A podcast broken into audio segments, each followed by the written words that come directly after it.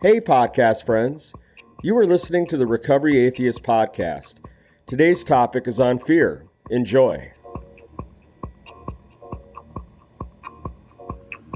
Well, hello, everybody in Podcast Nation. This is the Recovery Atheist here with JR, and I just want to say that I am so, so happy that you're here with us today to be able to talk about a few different topics and discussions that we're going to have. And the one that we're going to talk about, it's going to be a short little get together for about 10, 20 minutes. Uh, I got to hit a lift to the bus stop to get myself down to St. Paul to visit a friend this weekend. Which we're going to be shooting some more stuff though. Yeah, I'm going to be down there doing some stuff. I'm going to be having a, uh, through the uh, Recovery Atheist group page, I have a Zoom meeting event that is set up at 2 o'clock tomorrow that people can come on Zoom and talk with me and, and hang and we'll talk and get to know each other.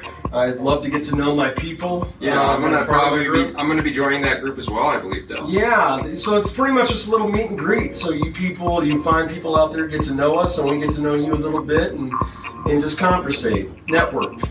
Well, that's at two o'clock tomorrow. Two right? o'clock tomorrow through Zoom. All the information is on my event page on the Recovery Atheist group page. Uh, so yeah, if you have the time, come out and join us. This should be a good time, and we'll, we'll have some discussions.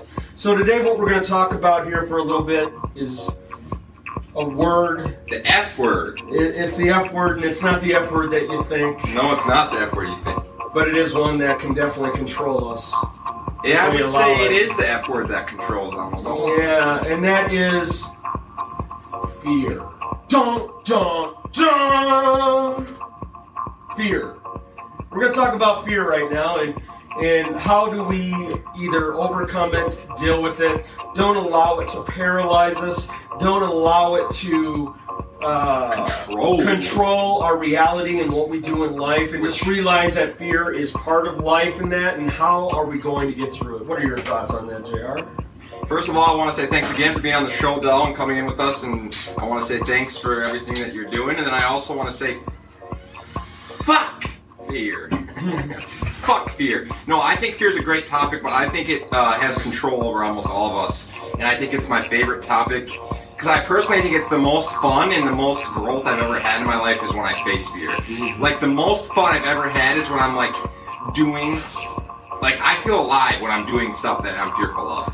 Like when I started traveling and I started doing things I've never done before, traveling the world and sculpting, like I literally felt so alive. Like I feel like being alive is to me essentially correlated to how much you're facing fear. So like if you want to feel like you're living or you feel like you are stuck or stagnant in life, I think I think there's a big topic and conversation of talking about facing fear and getting out of your comfort zone.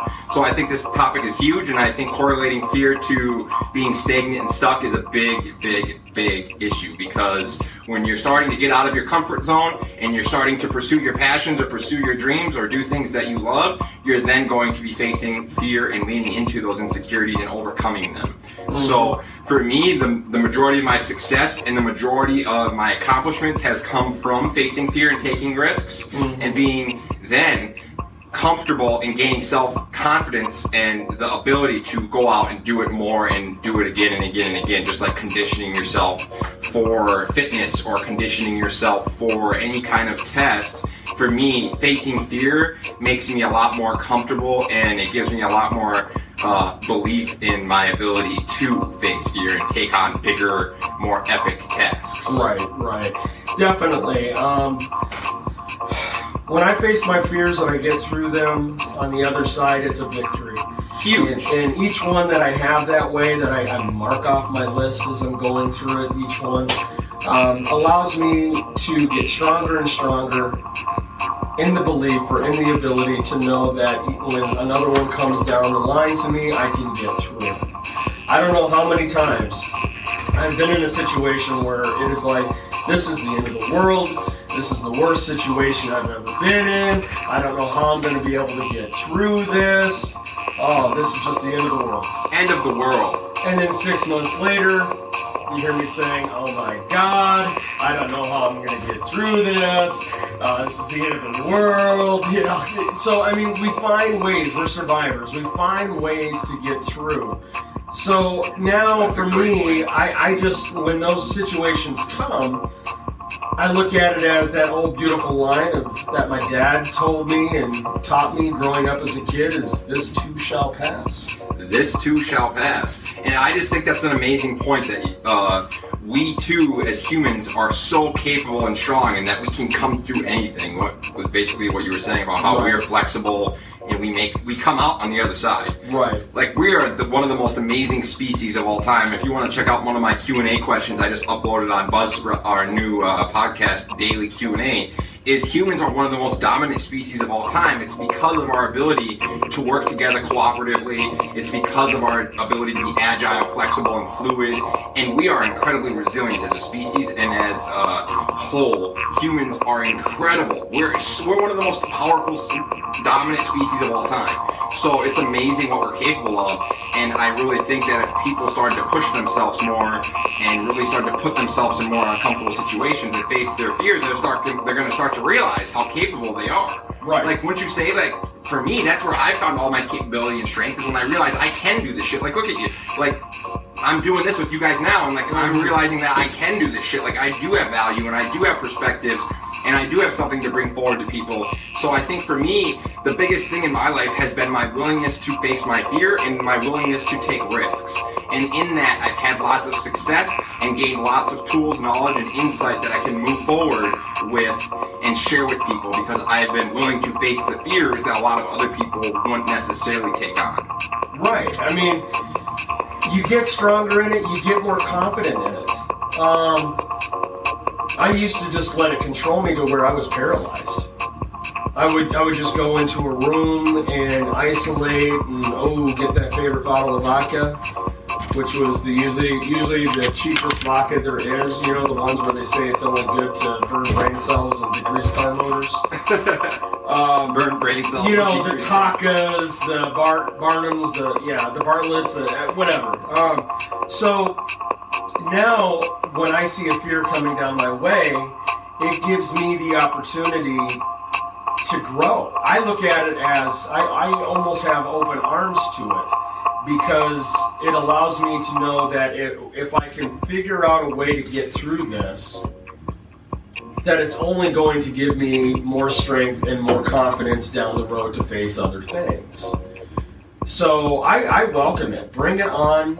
It's part of my nature that that's going to be there. So you better get used to it and you better find ways to be able to deal with it.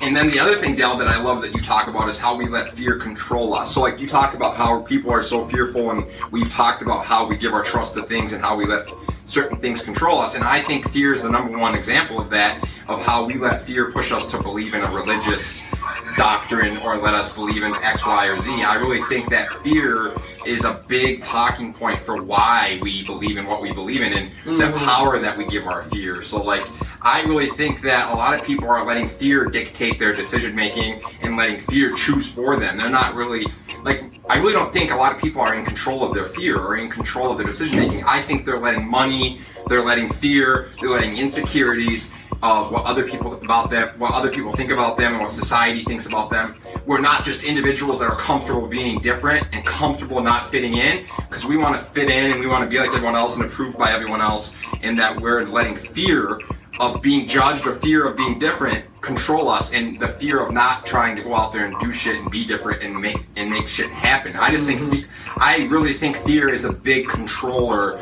of the world and the population. Well, you look at the situation we live in today, everything is fear based right now. Um, we've got fear, obviously, of the pandemic that's going on. We've got fear about who's in office. Uh, we've got fear about the police. Uh, we've got fear about the economy and the unemployment rates. Uh, where we're going to be able to pay the bills. We got fear about our education. Are kids going to be able? I mean, we're already one of the worst countries in the world when it comes to education. And right now, we don't even know if kids are going back to school. We're almost to August already. It's it's getting. I mean, they're obviously going to do it online, but is that really going to? That might work for college, but when you're in elementary, junior, high school, high school, that connection with people helps build uh, life skills and relationship skills that cannot be done just in an online course like you can for someone who's in college. So they need that interaction with their friends. They need that interaction with sports. They need that interaction with band. Um, so there's lots of fears going on right now. Is what is this world going to look like here in the next few months? Especially now that the pandemic is back on the on the upkeep, you know, upside now, where we're getting more and more cases of it. Yeah, and then let's correlate that all to you're so right with, but the number one fear, the fear of dying, the fear of loss of life. Yeah. So I feel like the number one fear of uh, majority of people is either correlated with money, not having enough money, or dying. Yeah. And I think statistically you can look into that, and I think it's got to be two of the most prominent fearful factors is fear of not having enough income, economic insecurity, and then fear of death. I'm going to throw two more in there. Fear of being alone. And I'm going to put in fear of failure in there as well. Yeah, well. hundred percent failure. Okay, now they're not as important as death and, and, and the other, like you said, but the fear of being alone and that codependency thing of not having connection is a definite fear for people. Um, and then the fear of failure, um, not being able to succeed in something that you're doing, and so why even take the risk? But I think that's more fear of judgment. If you think about the fear True, of failure, it's fear. It's it's like the fear. So you're right. I agree with everything you're saying. But I think it's when you say you're fearful of failing. I think that's more people have to look into that. That's fear of people looking at you like you're not good enough, or that's like, oh, you weren't good. You're not Yeah, good. that is a that is a self-esteem. So that's a judgment. Like yeah. Yeah. So I think that's a great point. going I think that's two great points.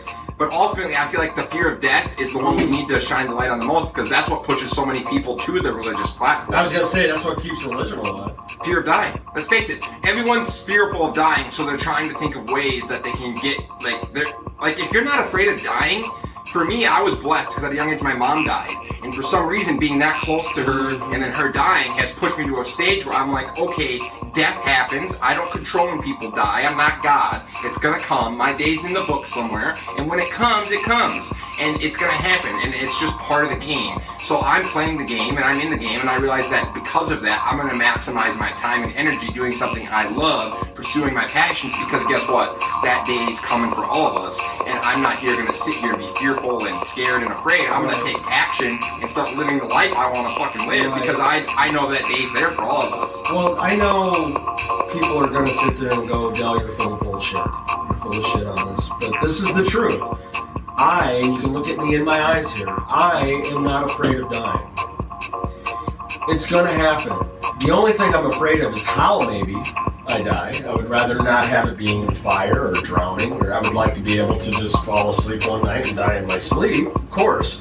Um, but it's inevitable it's going to happen. I'm 44 years old now. I never thought I'd make it to 44 even.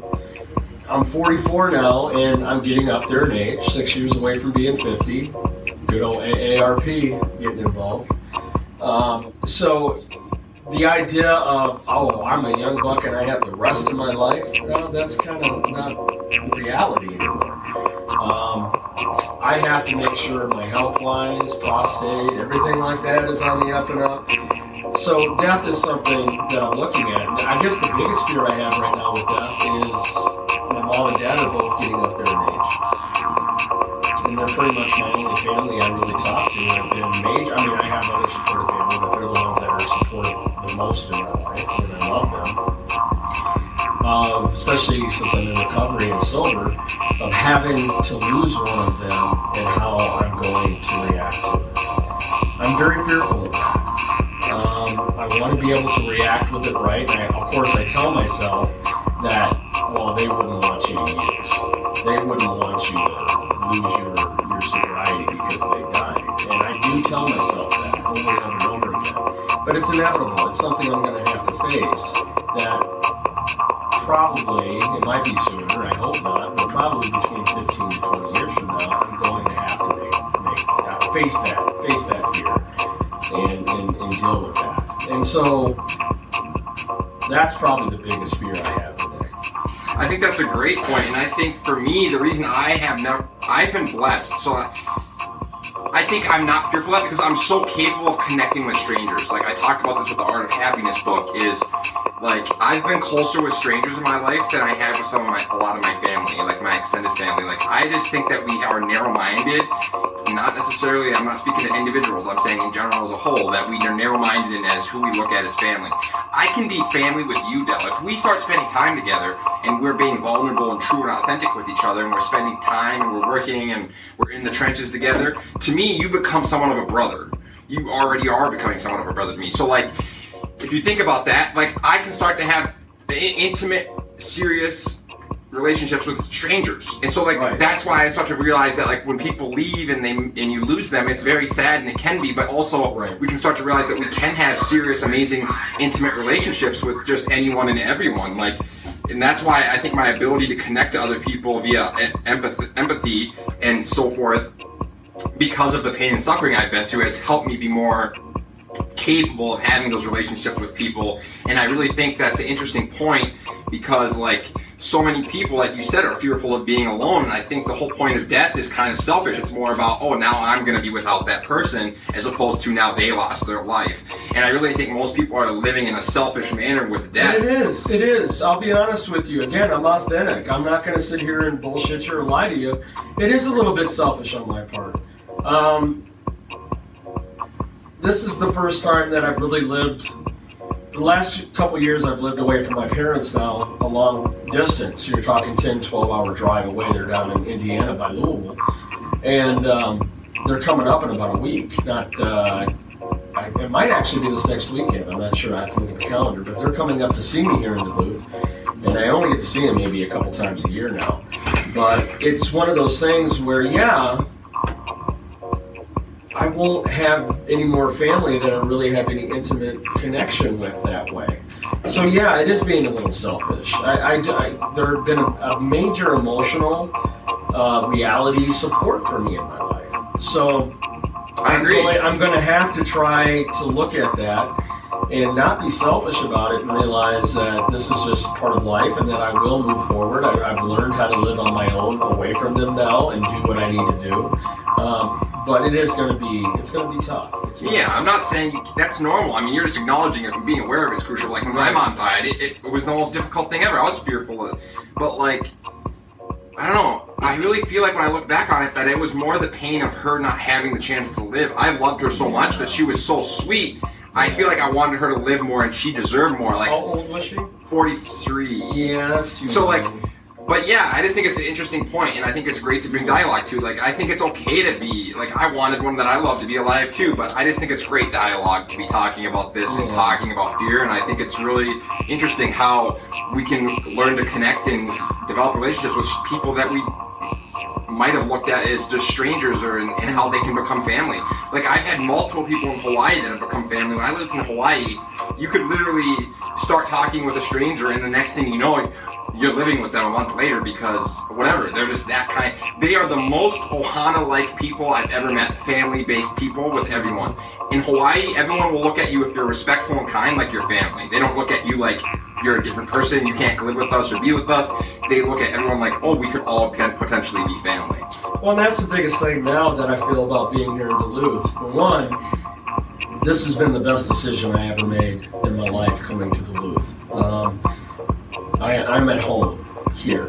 This is my home. I'm comfortable here. I love it. It's not too big of a city, but not too small of a city, so it gives me some of the creature comforts I like. But the people here, the family that I have been developing since I've been here, has been a blessing and, and has been something that I will cherish. And so I'm, I'm sticking my roots in the ground here. Um, I've got family here now, in my opinion. So, yeah, I mean, I, you can build family outside of just your immediate family. Um, it's just, are you willing to do it? Are you willing to be vulnerable? Put yourself out there. Are you willing to be authentic and, and care and, and, and, and be compassionate and, just be honest with somebody else that you connect with? I mean, that's just life in general. That's what we should be doing. The humanistic view of it is is there's other people out there that we should be able to have love for and will be a family to us. And then that's a great point because if you look at it, I feel like if you are not comfortable in solitude and you're not comfortable in your own skin being alone, this is a really interesting twist to think about. If becomes more about your interaction with people, about you. Because listen, think about people that when the when the lockdown went in, Oh yeah. and they're sitting at home and they're like they're so not comfortable with their own skin or who they are they're so restless irritable and discontent with who they are that they need to connect with other people or be around other people to essentially lose themselves in or get a high from. So if you're sitting at home and you're like oh i need to be around other people i agree with that that makes sense. But there's a sense where you have to start to reflect on the fact that you're more being around those people for you than you are to try and bring them something. It comes back to the principle of consuming versus creating. So like in healthy relationship versus not healthy, which is the concept of trying to bring something to people versus take from them. Mm-hmm. And I feel like the people that are in a space where they're restless, irritable, discontent, and they can't be comfortable in solitude, they have an issue then because when they go to other relationships or they're going into interact with other people or build relationships, it's more about what they can take for them than oh you're, we're here in a natural relationship in this natural situation just to have a natural interaction. It's more about like me trying to take from that relationship. And I just think for me, I I found that it's interesting because in this whole time I've been able to connect with more people than ever. I've instantly jumped into podcasting and video logging, and I have connected with girls like Dana Roman. Thank you, Dana. We talk and we interacted regularly. And there's people that are on all my platforms that I'm consistently developing dialogue, dialogue with, like Yasmin Jimenez. Thank you, Yasmin, for reaching out and leaving that letter on my Shout bed out. like all these people like Yasmin, like Dana, like uh, Walter Dwyer, people I'm I'm regularly seeing people that are consistently interacting with us and following us that I'm building relationships with and developing connections with, and I've done it more through the COVID experience than ever before because it's pushing everything digital. So for me, I think it's really interesting how you can turn on a camera, or you like he said it, human interaction is um, like essential, but you can have it like it's the like we're having it Right at now. scale with and there's tons of people like we're interacting with people right now like i know it's not person to person but face to face i mean it's amazing and I look forward to it. Like the entire time today, I, on my way in here, is just like, yeah, I get to get with Jr. Yeah, I get to do some podcasting, some live streaming. Yeah, I get to touch base with all my people out there. Yeah, let's do this. Let's do this. And it's exciting that you should feel that way about living living life. Yeah, yeah.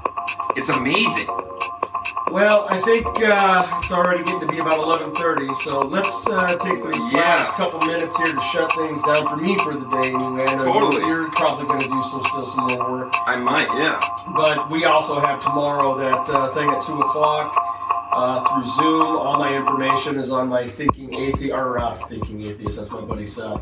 Recovery Atheist. Yeah, Seth Andrews. shout out seth what Yeah, what check him out atheist? on YouTube, The Thinking Atheist. He's amazing. Seth Andrews.